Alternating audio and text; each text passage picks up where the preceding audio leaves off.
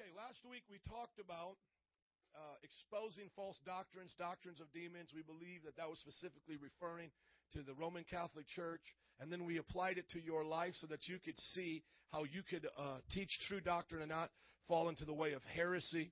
We talked about the difference between uh, doing something wrong, wrongdoing, or not having the right knowledge, to lying, to then becoming a hypocrite, and then becoming a heretic. So you learn the difference between those things. Uh, where we're going to take off today is at verse 11 and onward. Verse 11 and onward says this Command and teach these things. Well, what are the things that we are to command and teach? We are to teach people not to listen to doctrines of demons. Amen? That's what we're supposed to teach.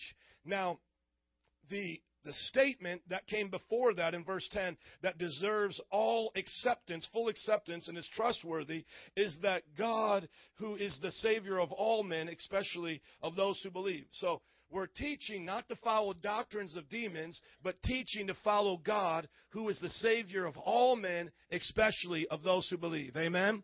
So just recapping on what we're doing, verse by verse here. Command and teach these things. There you go. Now, verse 12.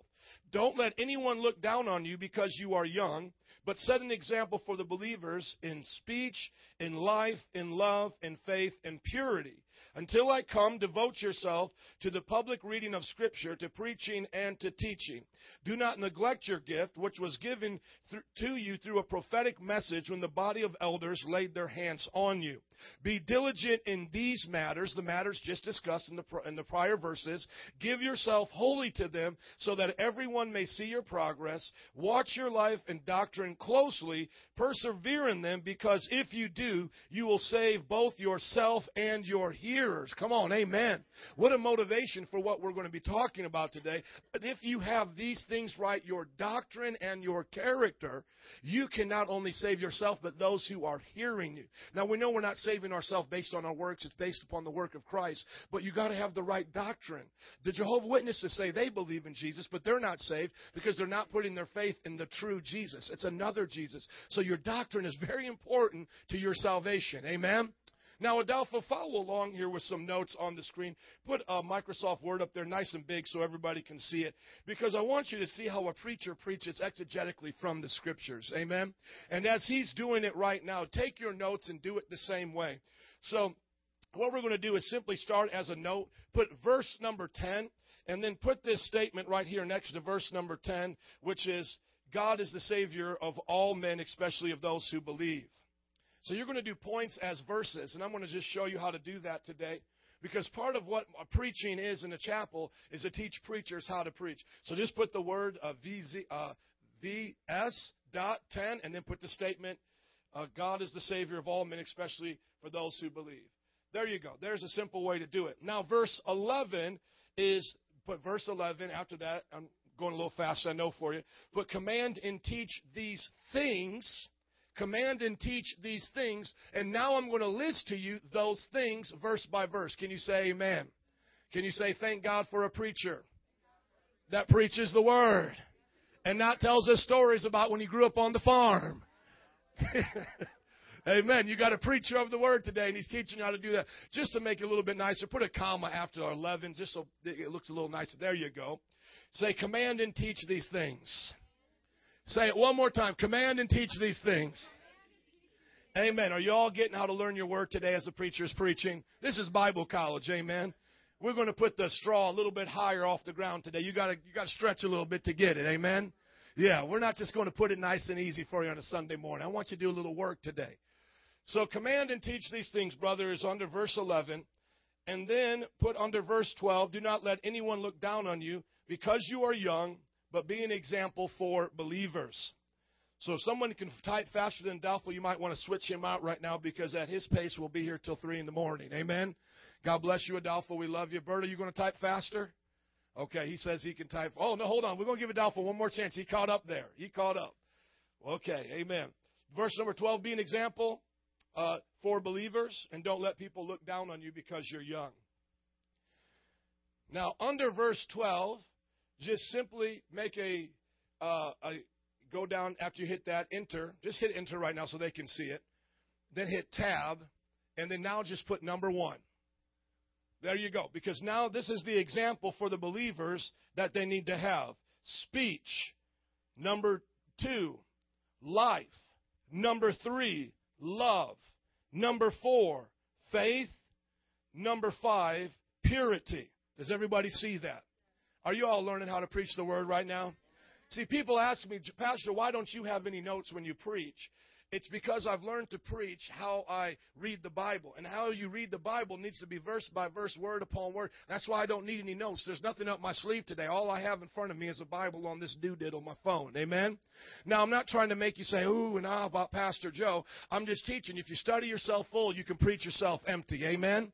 So that's how a good preacher can preach. Charles Finney wouldn't write his notes, and John Wesley wouldn't write their notes until after they preached the sermon. Then they would publish them in their books. Why? Because they knew how to preach in such a way that it was logical and it made sense to the text that they were talking about. Now, a good preacher will have the understanding of where speech, life, love, faith, and purity is found all throughout the Bible to cross reference it for you. Now, today I don't have time to give you a lot of cross references, but I could talk to you about each one of those things in cross reference form. Amen? Now, keep on going. Now, go to verse 13. Yeah, cross on over. Good job. And then it says, Keep preaching and teaching the scripture publicly. Keep preaching and teaching the scripture publicly is verse number 13. Verse number 14 is do not neglect your gift. Do not neglect your gift. Do not neglect your gift. And then verse 15 is give yourself wholly to being an example and a good preacher and teacher. And then lastly, verse 16, watch your life and doctrine closely.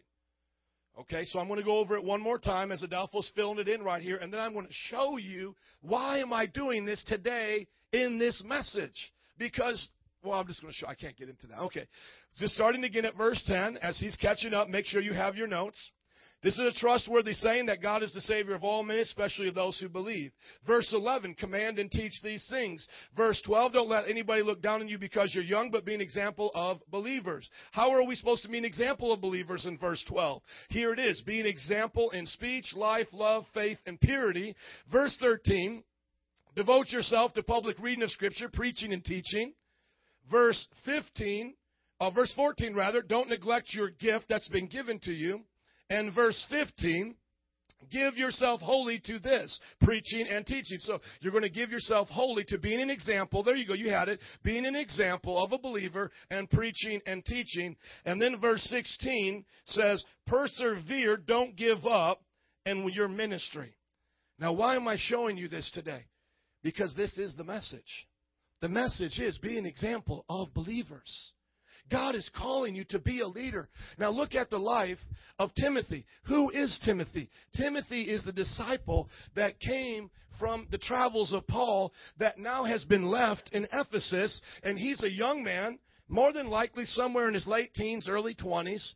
He hasn't been in any type of Jewish synagogue or uh, uh, training. He wouldn't be allowed because he was half a Jew, but a true Jew from the sense of his mother. But he wouldn't be allowed in any of the training because he wasn't full. So he had no theological training other than what he got from his grandmother, which we learn in the Bible. Come on, somebody shout hallelujah for grandmothers. How many of you, if you don't have a grandmother, want to be a grandmother that raises up great grandchildren to be Timothy's? Amen? So there it shows about a heritage of the Lord. So other than that training, Paul takes them, and this establishes the connect, mentor, send of how we called in the church, or the discipler, disciplee uh, technique of raising up people in the ministry. And that's what a Bible college has to imitate, is we take on the young men and women to ourselves as leaders, and then we take them out with us, teach them how to do what we do, and then they themselves do it. So first it goes like this. Watch what I do. Watch what I do. Watch. You're watching pastor preach. You're watching pastor lead a church. Watching leaders lead. You watch what I do. Then I'll watch you do it. Then I'll say, it's your turn. You do it. But I'm going to watch over you. Oh, let me check your notes before you preach. Every week, Pastor Adolfo, uh, uh, rather, Pastor Adam submits his notes of what he's going to preach every week because he's still in school. He's still in training. So first is watch what I do. Then I'm going to watch what you do. And then what's the next step? Get somebody to watch what you do. Because it continues. Do you get it? Then Adam, after he gets well trained at it, then he's going to take some young guys under him and he's going to say, Come on, guys, I'm going to teach you how to preach. Watch what I do. Then I'm going to watch what you do. And then get others to watch what you do. Connect, mentor, send. Reach one to teach one to reach one to teach one. It's another way of saying it. Everybody say, reach one to teach one to reach one. So you keep reaching and teaching and reaching and teaching. And that's exactly what uh, Paul is doing through with Timothy, and that's why the book is even written. It is a pastoral epistle because it is a shepherd. The word pastor really means shepherd in the Greek. It is a shepherding letter of a spiritual father writing to Timothy saying, This is how you do the ministry. And as we've been tracking through the book, we've learned that he's a spiritual son of Timothy, that he comes from that spiritual lineage. Uh, excuse me, Timothy's a spiritual son of Paul. He comes through that lineage. And you guys are coming through the lineage of here. Your spiritual sons and daughters, obviously of God, but of this house, learning and imitating from what God is doing here. As Paul said to the Corinthians, follow me as I follow Christ. Can you say amen? So you're following us as, as Timothy was following Paul. And then as it goes on, he says, this is how I want you to establish the church. Establish it upon elders and deacons. And when we look at the book of Acts, we see that Paul and Barnabas traveled together establishing churches, appointing elders in every city. And then we see that he tells them, now watch out for false doctrine. Because once you get a couple people together and you give them some authority, if they're not humble and careful, they can get off into their own tangents. And that's why church splits and that's why different things happen. And you might say, man, that church was good at one time, but it became goofy because false doctrine or, or, or, or goofy traditions seeped in and, and unaware, as the Bible says, and it began to corrupt the church. So he's telling him, establish it upon elders and deacons, and you oversee these people people. And the way I like to look at it is Paul is like an apostolic elder. Elder simply just means overseer or older person. And so he's like uh, the apostolic one starting the church. Then you look at Timothy. He's the pastoral elder. He's the one that's actually there in the congregation, the house churches. And then the elders and deacons, they're, uh, they're providing, the first group of those elders are like governing elders. They're like governing the affairs of the church. And the deacons are serving them. And that's why Metro Praise does its structure that way. We call everybody elders and deacons. The one who start the church, we call the apostolic elders. The ones who pastor the church, we call pastoral elders. The lay people who govern the issues and still preach and teach, but they're more lay and more governing in their role, we call them governing elders. And then the deacons, those who serve with them, we call them deacons. Amen? Now, he begins to tell them false doctrine can come in, but I've got a word for you, Timothy. If you do these things, you won't allow false doctrine to come in. It, it won't happen. It will, it will protect you, just like knowing the real protects you from uh, getting a counterfeit. You don't study at the bank, my wife will, will affirm this, and even Walter Martin in his book, Kingdom of the Cults, talks about people who work in the banking industry. They, they don't study all the counterfeits. They study the original to the point where anything anything different from the feel, the smell, the look, how it is, then you recognize that's a counterfeit because you know the real so good. Amen?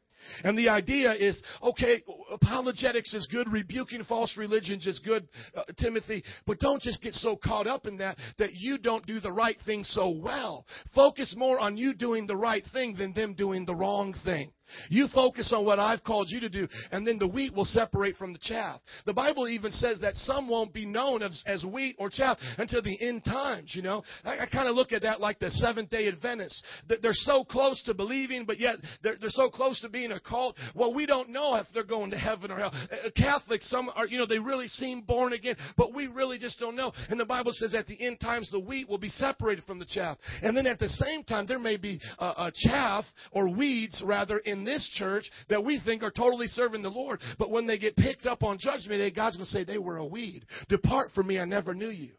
So that's how, that's how important your doctrine is and your character.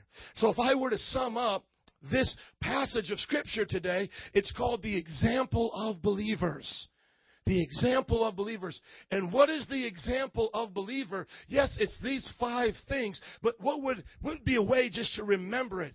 It is in your doctrine and in your character. Be an example of the Christian church in your doctrine and your character. I could have the doctrine right. You know, uh, Samson had the doctrine right. He didn't worship another God, but he had his character wrong. Are you all following me? He, he believed in the God of Israel. He didn't go off and worship pagan gods. It never really says he did anything that was, you know, you know, anti-God in the sense of his belief system. But what he kept doing was violating the laws of God and his character and his conduct. Now you have other people that, that are living all uh, righteous, like there are Muslims who live right. They may not smoke, drink, or chew, or hang with those who do. They may not be prostitutes. They may be raising their children, but they don't have the right doctrine. Thus, they're not saved. So it's not just being a good person because we know that, that the righteousness of man is like filthy rags in the eyes of God, according to Isaiah. So you not only have to have the right doctrine, you have to have the right lifestyle, and the lifestyle has to line up with the doctrine. Somebody say example to believers or of believers. Now, what that is really saying is if you look at this verse right here, look at verse 12. Don't let anyone look down on you because you are young, but set an example for the believers. For the believers, meaning if I'm a believer and you're a believer, I want to set an example for you of how to live. So I'm giving you an example. Then you can also look at the example for believers that there's been believers long before you and I ever got here, and we are an example of what they are or were. So I want to be the type of Christian today that God loved back in the 17th century. I want to be the type of Christian today that God honored in the 4th and 5th century. There shouldn't be two different types of Christians. There isn't a third covenant called the Mormon church that came along. Amen. We are in one covenant right now. That means when we get to heaven, we're all going to be judged the exact same way. God does not care about your Facebook, your MySpace. He doesn't care about popular uh, theology. He doesn't care about the next televangelist selling you a bunch of goods at the, you know, at the bookstore, dollar, you know, five ninety nine. Your best life now. He doesn't care about any of that. He is going to judge you by the same way He's judged all the Christians of the century. So you need to be an example for believers. What is a believer? Believer. Live it today in the 21st century. Live out what a believer is. The believer is going to have conduct and they're going to have doctrine. Now, here's some of the points that are going to help you understand how to have good conduct and good doctrine in verse 12. Set an example for the believers in speech. Now, let's go to James and let's talk about what our tongue can do if it's not used the right way. Amen? Let's go to James chapter 2 and learn today that if your speech is not right, the Bible literally says that it can be a fire uh, from the pits of hell itself. Go to the book of James. Is it James chapter 1? James chapter 3. Praise God. Now, this is where the preacher might do good if he had some notes. Amen. Praise God. God knows where it's at. Amen. He's going to help us. I'm going to learn too. James chapter 3 verse 1. Not many of you should be presumed to be teachers, my brothers, because you know that we who teach will be judged more severely, more strictly. Well, hold on. I thought anybody who had a YouTube channel and a little video camera could become a teacher. I thought anybody that had a website could write an article and become a teacher. Is that what it says? No, so we got to be careful about YouTube classes and Google University. Don't listen to everything you see on YouTube and everything you find on the internet. That does not mean they know what they're talking about.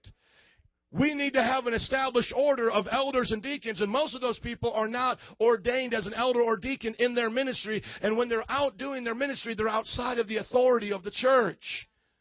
See, God said it should be done through elders and deacons. That's why I like Dr. James White. He says, Yes, I'm an apologist. Yes, I go out and do apologetic ministries, but I am based out of this church and I am appointed as an elder here. That means I have been anointed and appointed. The second part of the message yesterday was when God consecrated the priests, it says He anointed them and He ordained them. Just because you're anointed doesn't mean you're appointed yet. You got to be anointed and appointed. Just because somebody comes to the church and says, Man, I can preach, doesn't mean we're going to let you preach. You may have the gifting and the anointing, but we now need to see your character and we got to appoint you through the through what the Bible says, elders and deacons. We got to go through that. You can't be a novice. You can't be given to, to filthy lucre or the love of money. Filthy lucre was my King James memory coming back there.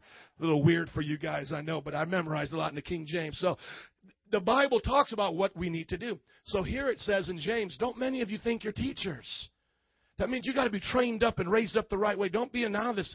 Uh, uh, you know, just don't get out there and say because you know something, you can teach something. The best thing you need to do is to serve. And to be trained up. This gospel ship's been riding for a long time before you got here. We don't need you to come from the caboose and take over the engine room now. Amen. Well, I'm in charge. You know, we don't need that. What we need is the order of the house. Amen. So don't just many of you think yourself to be teachers. So we have a process of that in our church through discipleship and the appointment of elders and deacons. Amen. Now, verse 2 We all stumble in many ways. If anyone is never at fault in what he says, he is a perfect man, able to keep his whole body in check. So, if you can keep your mouth in check, James is saying you're basically perfect, man. You got it down. And, and I could keep you here all day about how the tongue is connected to the mind and the mind to the tongue. What you say is what you think, and what you think is what you say. And sometimes we try to figure out what comes first, but it's hard to really diagnose it. I would probably say the mind comes first because that's, that's where your speech gate comes from. And then you speak, and then you think on it, and then you speak on it. And what the Bible is saying here, you need to get a hold of that. Get a hold of that. As a matter of fact, it's about ready to tell you to tame it. Amen. So it says, if you can keep this in check, you're a perfect man. And look at verse 3. When we put bits into the mouths of horses to make them obey us, we can turn the whole animal. See, there is a power in the control. The, person, the, the animal has power, but the one controlling him, that animal, has more power. So you may let somebody have it with your mouth. You may say, I'm going to let them have it. I'm going to be powerful all upon them. But the one who's more powerful is the one who controls it. I have to stop preaching right now. Just all get to the altar right now. Come one by one. I'll be there at the I'll be the first one right there.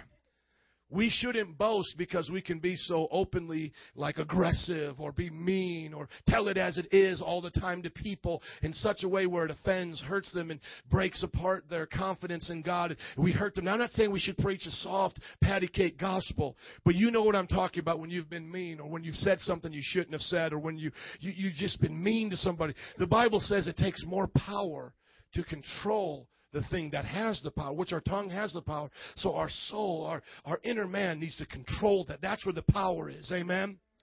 Or take ships as an example. Although they are so large and are driven by strong winds, they are steered by a very small rudder wherever the pilot wants them to go. Likewise, the tongue is a small part of the body, but it makes great boast. Somebody say great boast. Thank you.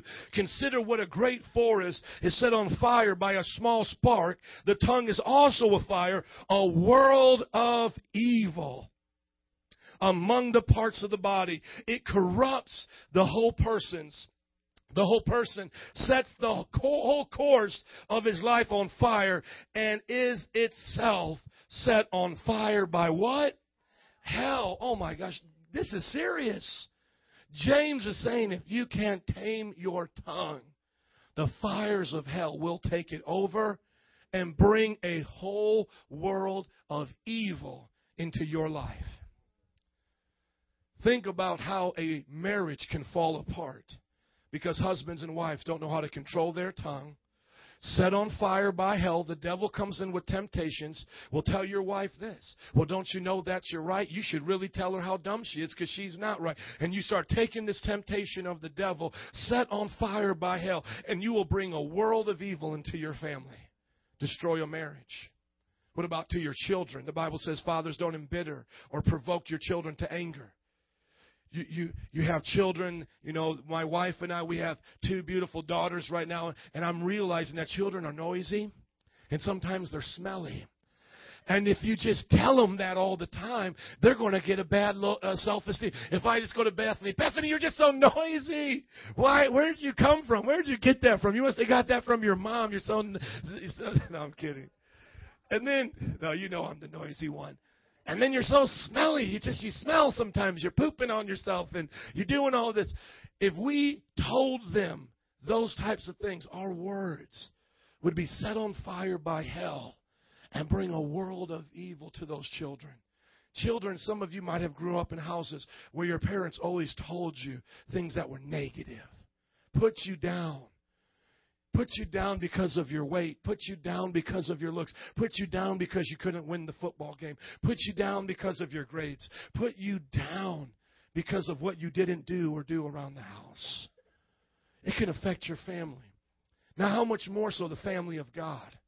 We could see somebody struggling in sin, and the Bible says there's a way to do it with mercy And then there's a way to do it, you know, with the fires of hell. But sometimes, you know, we may be bringing the wrong fire.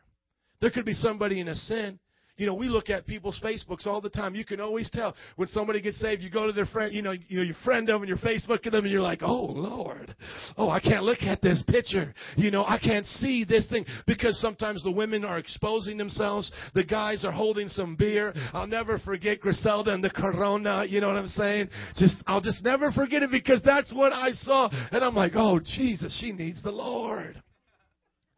But what do you do? You love on them. You help them through that. And if you're ever one of those ladies who gets another talk from a lady in the church that says, hey, you probably shouldn't have these pictures, of, take it with the right heart. Don't be convicted about it. Or if you're one of those guys that we've had to talk to and we say, man, you, have got so many of these pictures in clubs and, and, and you're going to give people the wrong impression of who you are. You're holding on to girls from, from Hooters and they're both on your, you know, like two girls here and, you know, you know what I'm talking about, guys. Come on, let's keep it real. I've had to talk to gentlemen like that. Dude, you I know that was your 31st birthday, but you know what? You got to get that you got to get that off there, okay? Come on. But where where am I going with that? Where where I'm going with that is that how you talk affects how you are. And if you don't believe you are who God said you are, you'll keep talking yourself down into defeat. And you'll put your children down, you'll put your family down, and you'll put your ministry down. Amen? It just keep on going, just for a minute here. It says, All kinds of animals, birds, reptiles, and creatures of the sea are being tamed, and they have been tamed by man. But no man can tame the tongue. It is a restless evil, full of deadly poison. Look at your neighbor and say, You can't do it. You see, it's impossible for you to do it. But I've got an answer. And his name is J-E-S-U-S. And he came with an anointing. And he said, my anointing will break the yoke. See, the anointing of God can change the way you talk. It can take away stinking thinking and stinking talking, and God can transform your words into words of life. Amen. Go to Ephesians right here and learn well, how you should be talking. I believe it's Ephesians chapter 3. Go to Ephesians chapter 3 when the Bible talks about letting no unwholesome word come from without of your mouth, but let every word be for edification and be for the lifting up of your brothers and sisters, those who are around you. Praise God. Let's go here to Ephesians. I believe it's chapter 4. Here it is, chapter 4 in Ephesians. Moving on down to chapter 4 verse 17. So I tell you this and insist on the Lord that you must no longer live as Gentiles do in the futility of their thinking. They are darkened in their understanding, separated from the life of God because of the ignorance that is in them due to the hardening of their hearts. Having lost all sensitivity. Well, I don't cuss, I don't cuss, I just say these few words. It's not cussing to me. You've lost sensitivity. Well, I'm not being mean. I'm just telling them as it is. No, you're being mean. You've lost sensitivity.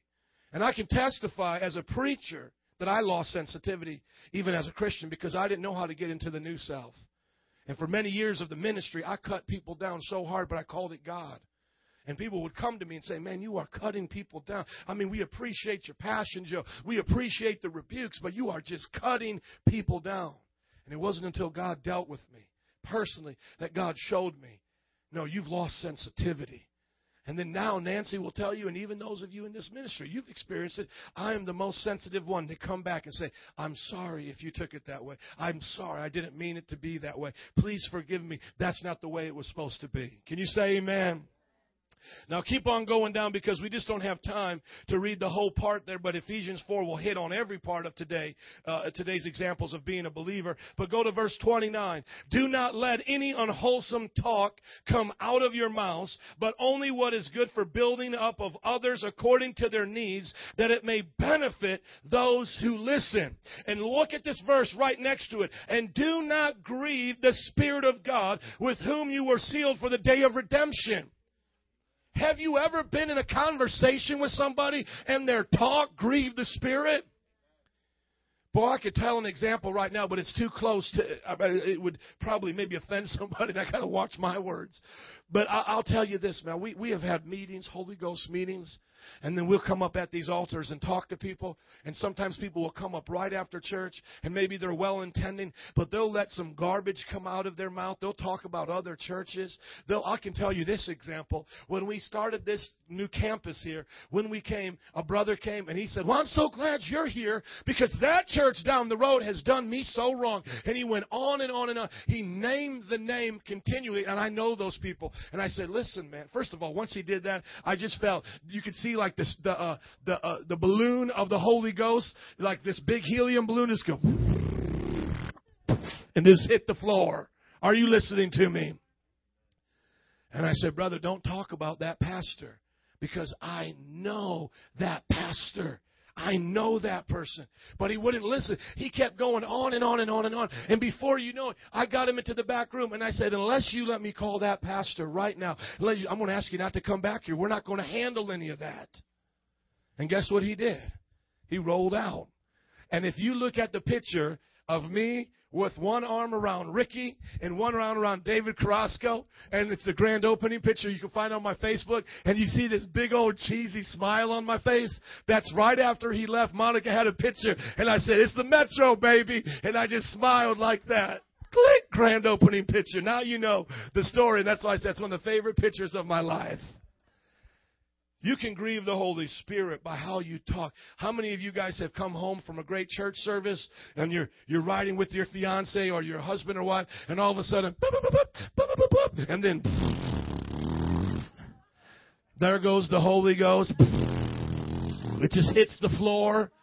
It's all man. My wife and I have been there so many times. Hey, you be quiet. No, you be quiet. Code red. You know, it's just all there's the hot air balloon going. Code red is what we say when things have gone nuts and we got to both chill out. See, with your words, you can set the whole place on fire and you can grieve the Holy Ghost.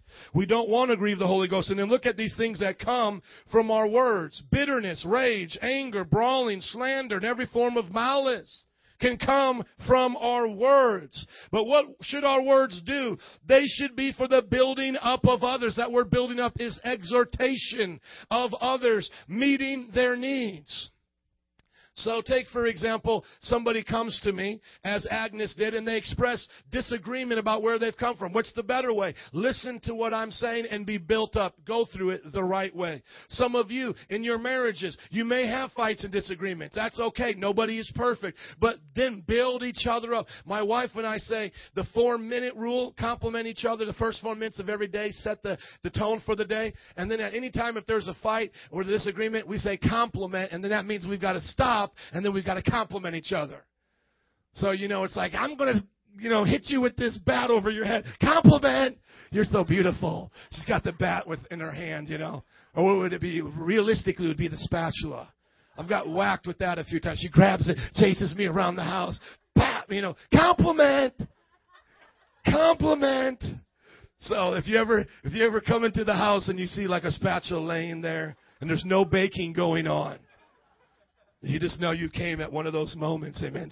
Somebody's at the door. We'll put it down. Coming back to you later. Amen. Let's go to the next one life. Now, life has to do with everything in life. That's quite a big subject. But how can we be an example, particularly in our life? I like to say this is the Zoe uh, the God kind of life. The Greek word for life is zoe, and it, and it does touch on the psyche life. The psyche also means soul or life.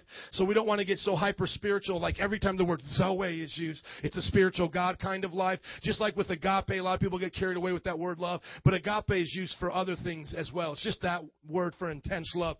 My point is this: you need to have a spiritual life that is an example to the believers. And let's just go to that scripture of 1 Corinthians chapter 14 to see how your spiritual life should be. Now, of course, can I talk about life and all the other things? Yes, but I feel those other things are already being dealt with in speech, faith, and purity. So let's just deal with spir- uh, spiritual life here and how God talks about it uh, through, through the Apostle Paul here again. But 1 Corinthians 14 says it so well. I wish I had time to get into all of these points today. Obviously, I'm just glossing over them. But it says, follow the way of love and eagerly desire what? Okay, we all need to get to that passage. Come on, college students, get there. When you're there, say, I'm there. Okay, now I need you to help me preach. For, here it goes, verse 1. Follow the way of love and eagerly desire. Thank you. So what are we supposed to eagerly desire? Spiritual gifts. Especially to prophesy. Now I know some people get caught up in 1 Corinthians chapter 12 where it talks about one gets this gift, one gets that gift. Do all have this gift? that would not be contradicted in these next following chapters. 1 Corinthians chapter 12 is simply talking about the public meeting, how things are to happen, that all of us may not have it in the public meeting, or all of us may not have it all at the same time. I'm not walking around with like seven shotguns, you know, my, I mean nine shotguns in my hand. No, God just gives you the one at that proper time. But if you then go to 1 Corinthians chapter 14, he clarifies it. He says, guys, seek them all. Seek them all.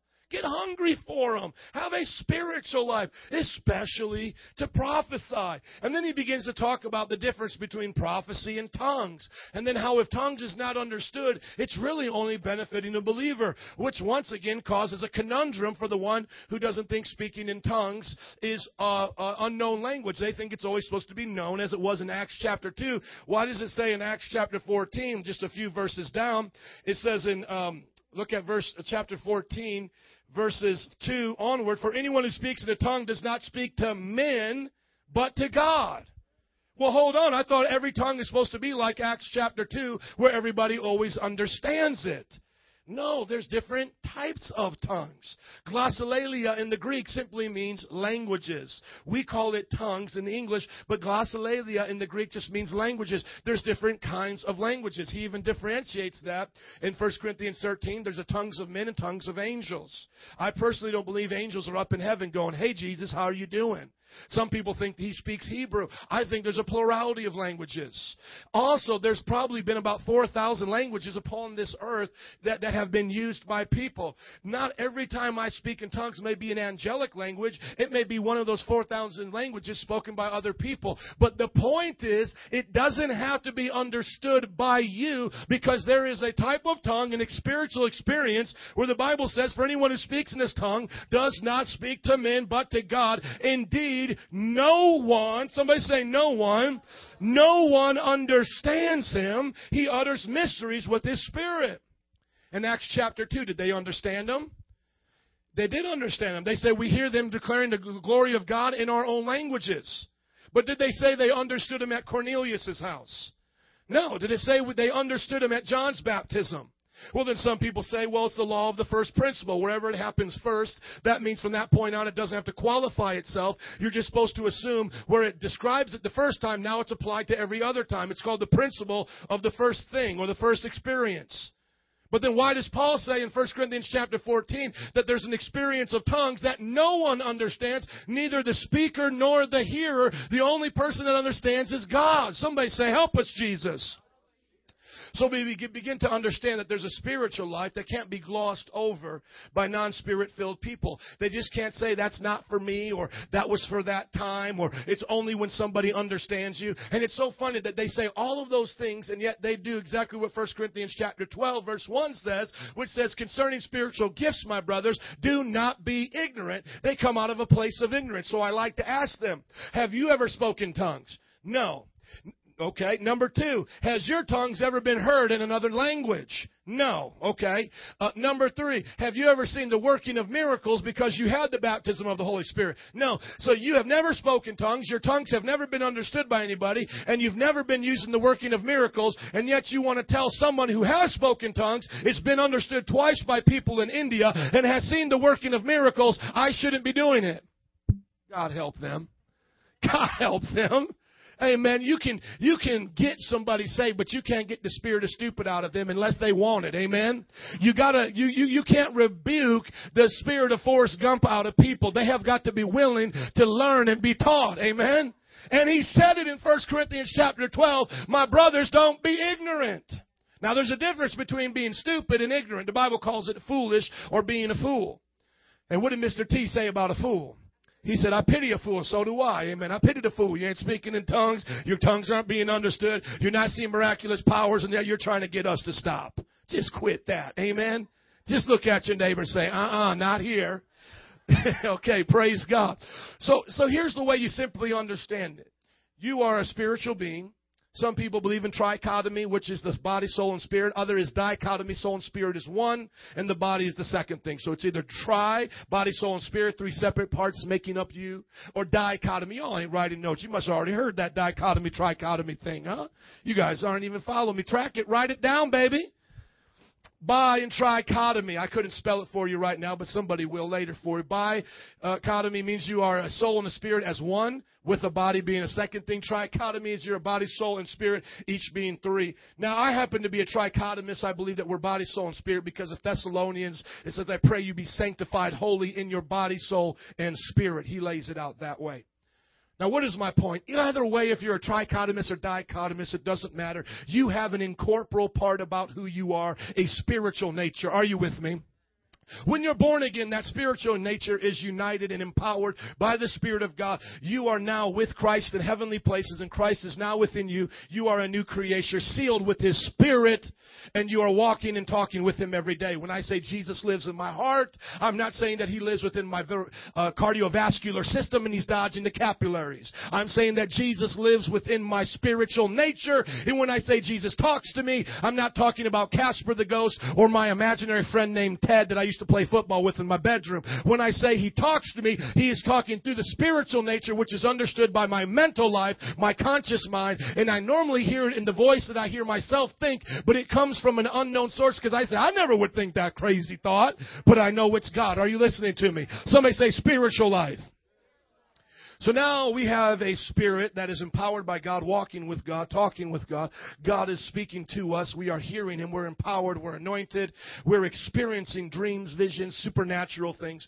And now the Bible says in Acts 2 that you're supposed to be endued with power.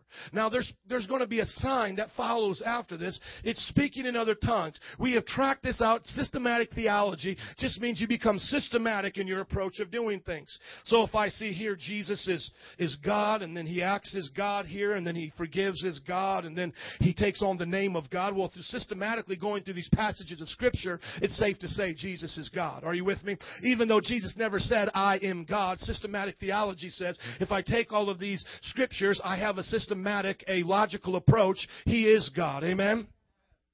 Now, when I look at the baptism of the Holy Spirit, the spiritual life, I do it the same way. God said I would be endued with dunamis power. I would have an explosive uh, energy living on the inside of me. Look at Acts chapter 2. When it comes, they speak in other tongues. I look at Cornelius' house. While Peter is still speaking, they speak with other tongues. I look at John's disciples in Acts, I believe, what, 19? Acts 19, John's disciples, they get filled. What do they do? They speak with other tongues. So what do I think is the experience of being filled with the Holy Ghost? Speaking in other tongues. Now, I go to 1 Corinthians chapter 12, verses, uh, chapters 12, 13, and 14, and I see that there's also nine spiritual gifts. And one of these is called tongues, and there's an interpretation that goes with it. Now, in 1 Corinthians chapter 14, this tongues with interpretation is labeled as something different because it's now equivalent to prophecy when it's interpreted, but yet I see there's a tongue right here at the beginning that is never interpreted. Did I move too fast? Are you guys following me? There is a tongue here that's never, I'm going to read it again. For anyone who speaks in a tongue does not speak to men, but he speaks to God. Indeed, no one understands him, see others' mysteries with his tongue. I believe that is the experience of the baptism of the Holy Spirit, a prayer language between me and the Lord. But everyone who prophesies speaks to men for their encouraging, strengthening, and comfort. He who speaks in a tongue edifies himself, but he who prophesies edifies the church. So, Joe, why are you speaking in tongues when nobody understands you? Because I'm edifying myself to God, just as when I worship, I'm edifying myself unto God. Are you with me? Now, verse 5. I don't want anybody else to speak in tongues because it's going to go away in the next 50 years. Is that what he said? Come on, he says, I don't want anybody else to speak in tongues because it makes the visitors feel uncomfortable. He says, I would like every one of you to speak in tongues, but I would rather you prophesy. Praise God, can have both, not one or the other. Amen? He wants you to speak in tongues, but he'd rather you prophesy. Why? Because Tongues is just for you. Prophecy is for the body of Christ. And prophecy is not just preaching the gospel. I don't know where people got that from, but prophecy is speaking the mysteries of God with the voice of God. We didn't call that preaching in the Old Testament. Why do we call it now? Everybody could preach the, the, the scrolls in the Old Testament. You didn't call the guy who picked up Jeremiah's scroll and started preaching in a prophet. You called Jeremiah a prophet because he heard directly from God. Now, some might say this causes a direct contradiction with the inspiration of the scripture. No, it doesn't. The Bible even says that Jesus did all these other things that we didn't record. The scripture was recorded the way it was to be the scripture. Prophecy is not trying to compete or take the place of scripture. It's just saying what God is saying to this moment at this time. And all of the people who think they're super spiritual who say that from different camps don't understand it every time they get up and say, brothers, I believe the Lord spoke to me today. Are we supposed to stop and say, oh, wait, wait, the, the Lord spoke to you. Let's write it down and take it as scripture. No, we believe that God speaks to his people. The difference between just God speaking to, to Pastor so and so from the Frozen Chosen Church and when we prophesy is we're actually saying it's not just for me in my prayer closet to feel the goosebumps. It's a word for you and the whole church. And it is to be tested. And the Bible says that the elders are supposed to be seated while the one is standing and they're supposed to judge if it comes from God or not. So there is order in the house. Amen? Now keep on going. I wish I had time. Help me, Jesus. Somebody say, preach it. Okay, now go on there to, uh, oh, I just skipped a whole lot, but okay. Oh, let's, verse 13. For this reason, anyone who speaks in a tongue should pray that he may interpret what he says. We shouldn't pray. Um, we should pray that we interpret what we say. When you're speaking in tongues, edifying yourself in church, as we I just did here, and as you've seen done, pray that you may interpret that glorious mystery so that people can hear it. So you may be going bump ba bum bump ba da bum. God, I ask that I would understand, but bump bump ba bum. And I know I'm being a little facetious, but follow me. So I'm going bump bump ba bum. God, help me to know what that means. And then the Lord may put it on your heart. I am the King of glory. Prepare my people. Prepare the way of the Lord. I am with you, and I'm going to establish you among this people. Well, now I've just edified you with what I was already saying. And when the two times when the, the times my tongues were interpreted by the Indian people and they said, You're speaking our language, it was very much like that. Jesus is coming. The fire of God is here. Those were the things I was saying. And actually, Glenn will testify because he was in the room with one of the times. I actually said to an Indian brother who was Baptist who didn't believe in it, Tongues is for real. This is from God. You should get in it. That was my tongue to him. His eyes became big. His face became white. He ran out the room. Glenn went to follow him. And Glenn said, What are you doing? He said, This brother just told me in my language that tongues is for real and I need to get it. Now, if I'm a liar, then Glenn's a liar, and all those that were in the SUM college campus at that time were liars because we all testify that that's exactly what happened. How many of you heard Brother Glenn testify to it? Amen. Because I got him on the phone. I wanted you to hear him testify to that time. Now, it says, for, uh, for this reason, anybody, we should interpret. Verse 14. For if I pray in a tongue, my spirit prays, but my mind is unfruitful. That's what we're talking. I don't understand it. You may not understand it. So what shall I do? Shall I stop speaking in tongues because I don't understand it? No. I shall pray with my mind and I will sing and I will pray with my spirit. I will sing with my spirit and I will also sing with my mind. And then it goes on to say, if I'm just always doing this in tongues, nobody will understand me. So it is better to say one or two intelligible words than to just come in front of you going, you know, and that's not my tongue, by the way, amen. But I'm just having some fun, like biggity, biggity, bop, bop, like scat, you know, okay. And so, you know, hey, I'm not just going to come up here and be like, that's, they were so involved in their spiritual gift. That's all they did is they just came up and kind of scattered And they were just speaking in tongues and people are like, what are you doing, Bob? I don't get it. So he's saying it's better to say a few words we all understand than to get up there and try to talk in tongues the whole day.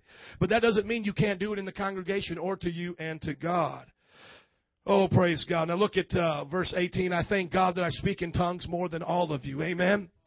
I want Chuck Swindoll to hear that. I want Josh, I want all my Baptist preachers to hear that. Amen. And I want to say it like like the way they say it too, with a little twang on it, a little southern. You know, my man from the the Crystal Cathedral. What's his name? Crystal Cathedral. Oh, how did we all forget the Crystal Cathedral guy? Such a good Andy Stanley. Andy Stanley's Crystal Cathedral, right? Just let's just say Andy Stanley, whatever he is, just Stanley, Charles Stanley. Charles, I speak in tongues more than you.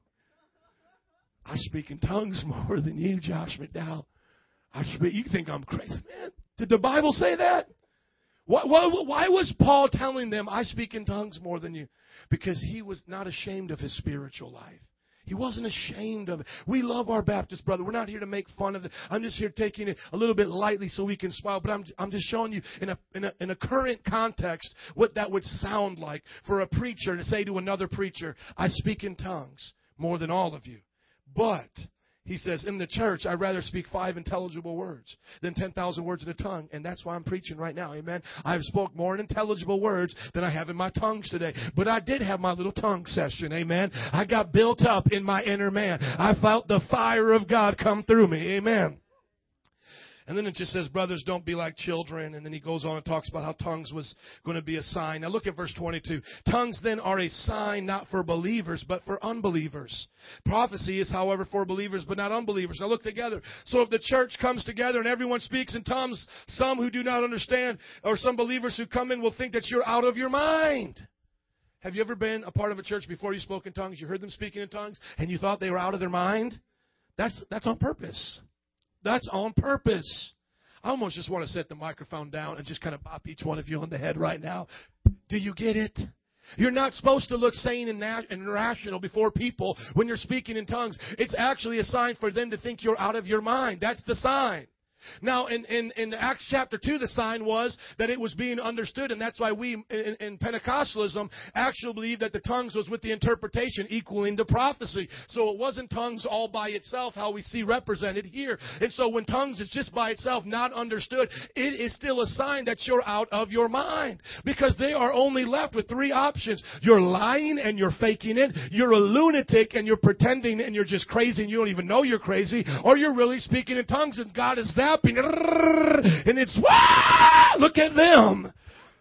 We've had people come from other churches. They see like Jared, you know, on his face speaking in tongues before God. They don't know where they just ended up. But they know one thing that we're not crazy in the sense like we're lunatics. He hasn't wet his pants and had his pampers changed. He's not lying because he's not trying to convince anybody of it. He must have got zapped by the Holy Ghost. Touch your neighbor and go zap.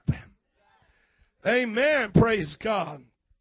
Says, but if an unbeliever or someone who doesn't understand comes in, he, uh, or says, uh, or look at verse 23. So if the whole church come together and everyone speaks in tongues and some do not understand or some unbelievers come in, will they not say that you are out of your mind? There it is. Praise God. You're out of your mind. Praise the Lord for that testimony. You hear that? He says we're out of our mind. Praise God. We're doing it right. Thank you, Jesus.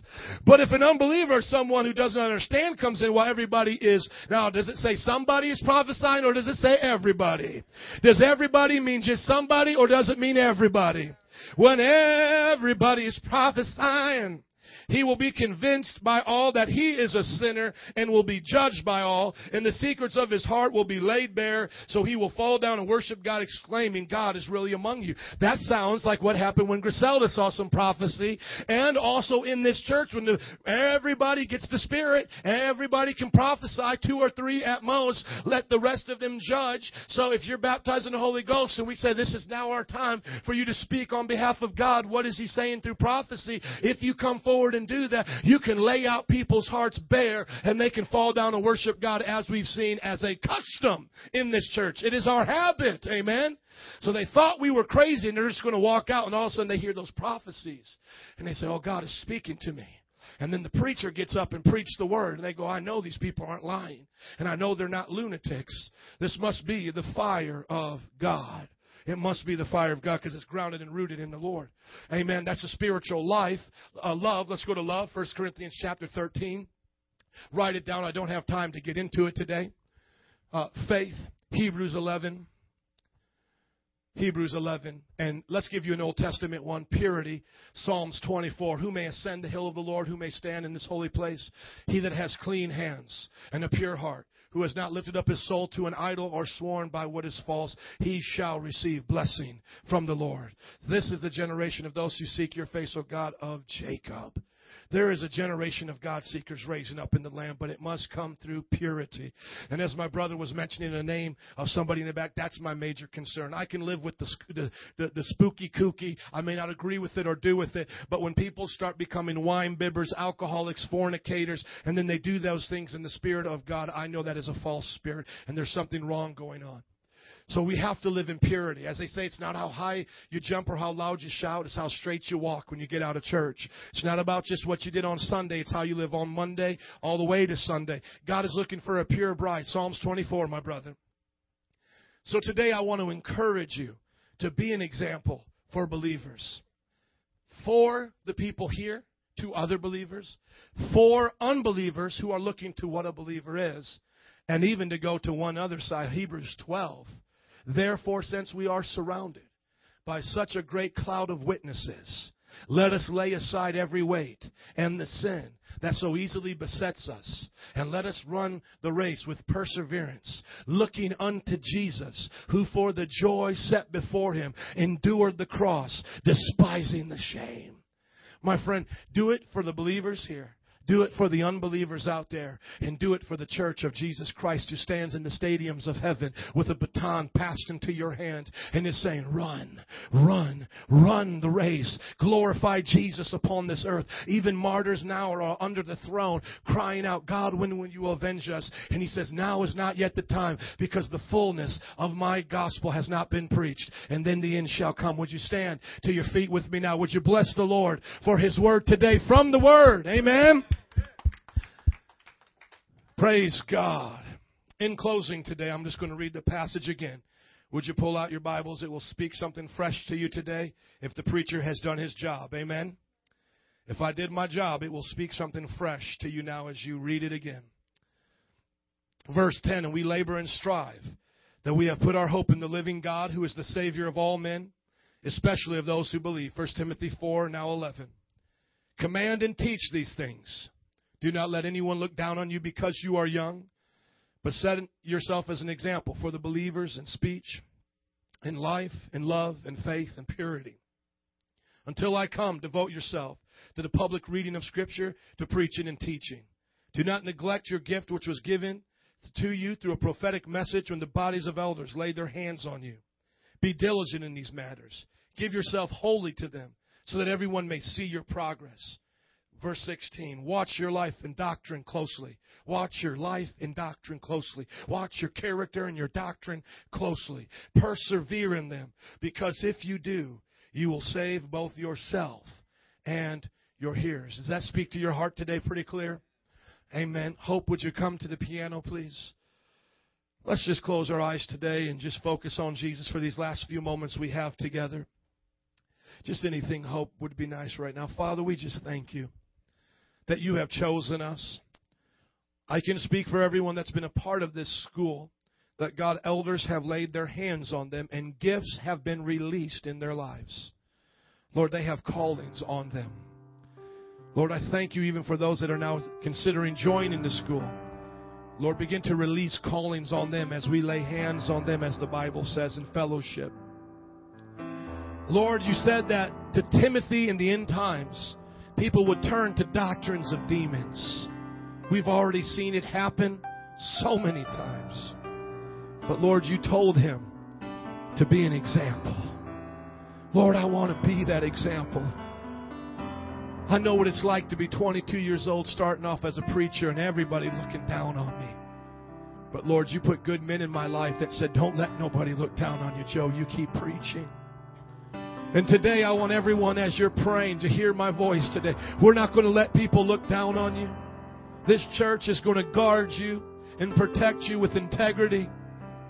And we're going to release you in the ministry when you go to your practicums, after school programs, adopt a block, evangelism, youth groups, small groups. We release you here but we give you this charge. I give you this charge today as the elder in this house, as the overseer by God's grace, the servant of the Lord. Be an example for believers. Be an example in how you talk. Right now, if there's words, you've got to confess to the Lord and say, God, I'm sorry for saying or doing these things with my words. Get it out right now. Just repentance all across this room. Lord, forgive me for saying the things that I've said. Be specific. You said it. Come on, own it right now. Maybe you cursed this week. Maybe you yelled at your wife, your brother, your sister, a friend, a coworker, an employee. Jesus, forgive me. put out the fires of hell because I can't. You said I can't, and I'm going to stop trying on my own. You said you can. Put out the fire of hell, Jesus, with the water of the Holy Ghost today.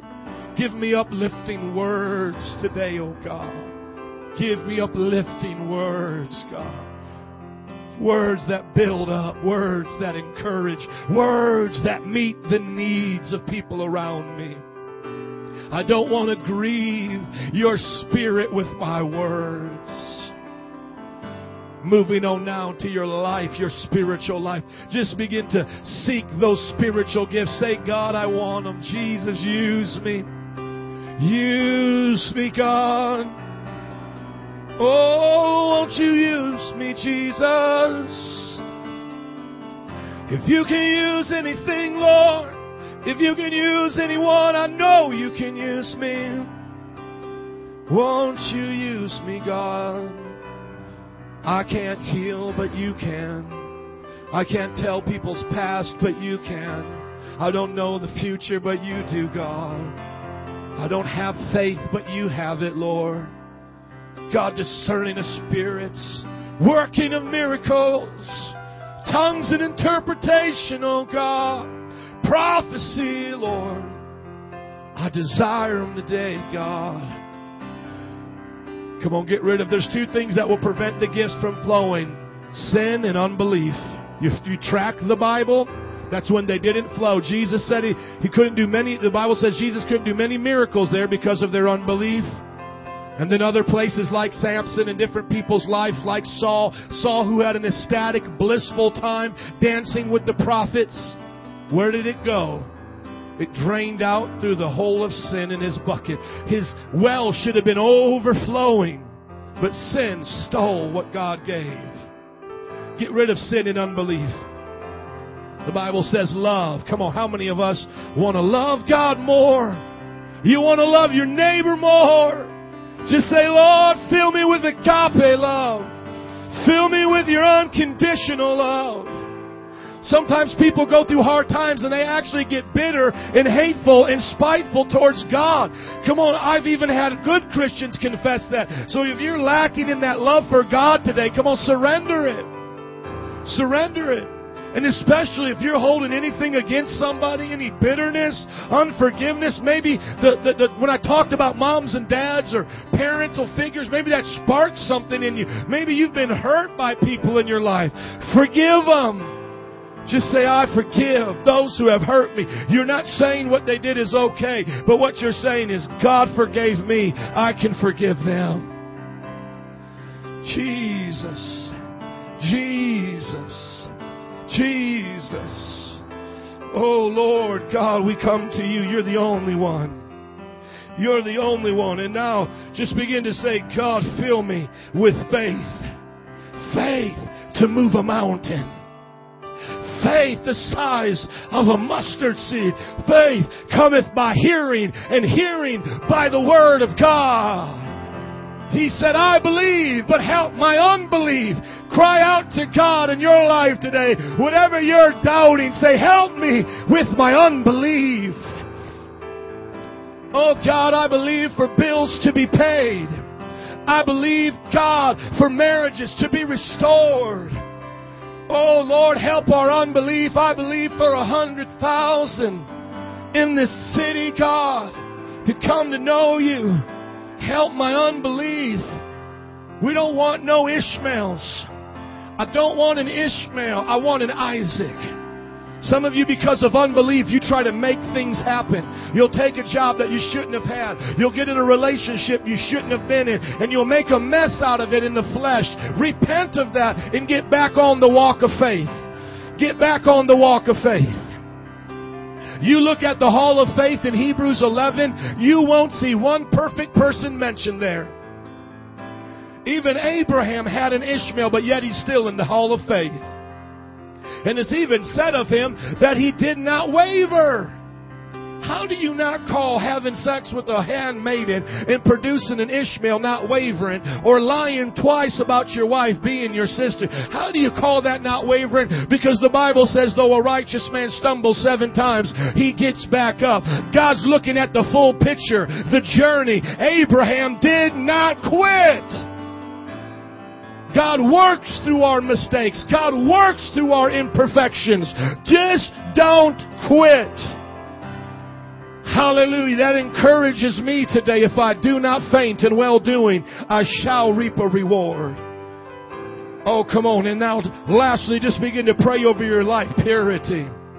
From the top of your head to the bottom of your feet. Purity. Purity. Purity.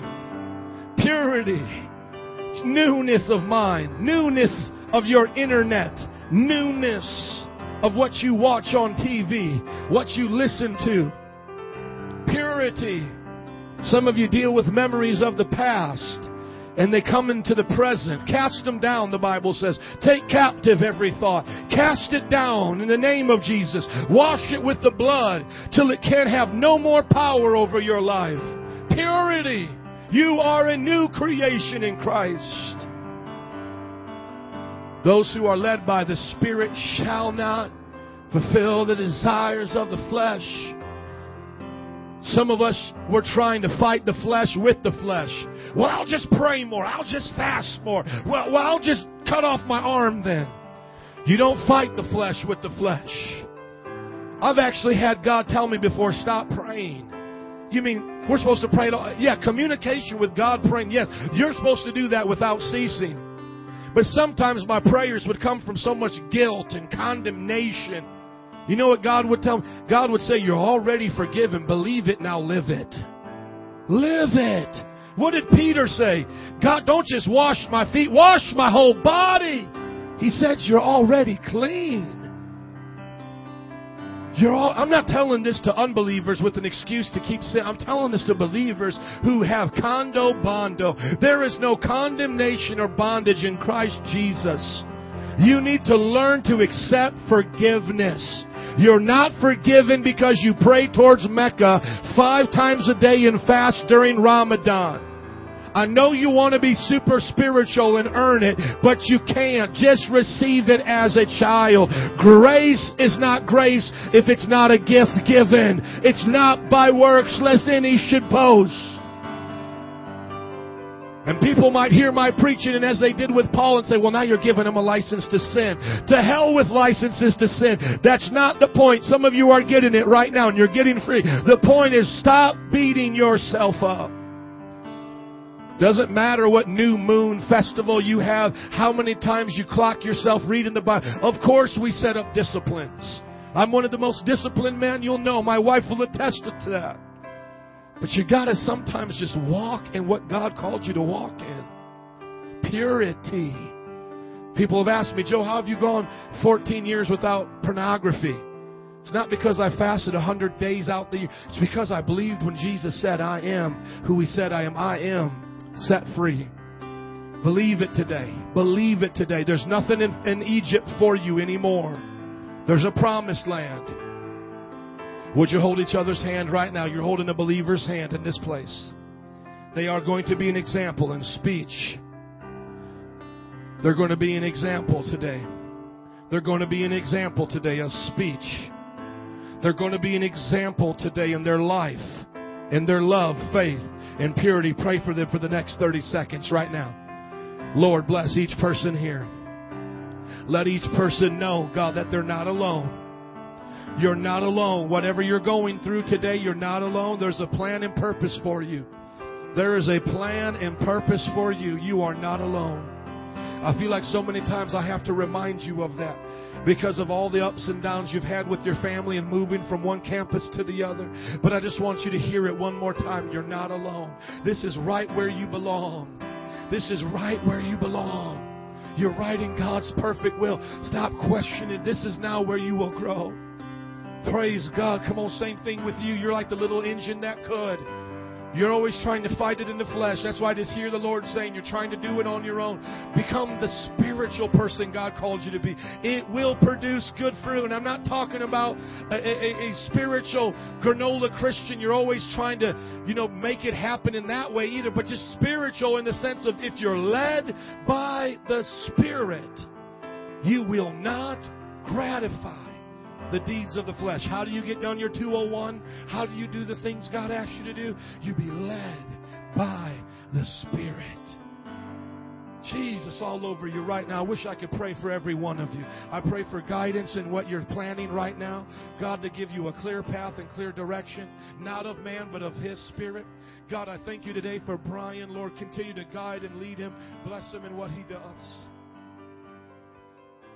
in the name of Jesus. If you love the Lord, can you say amen? Amen. Can you bless God today, believers?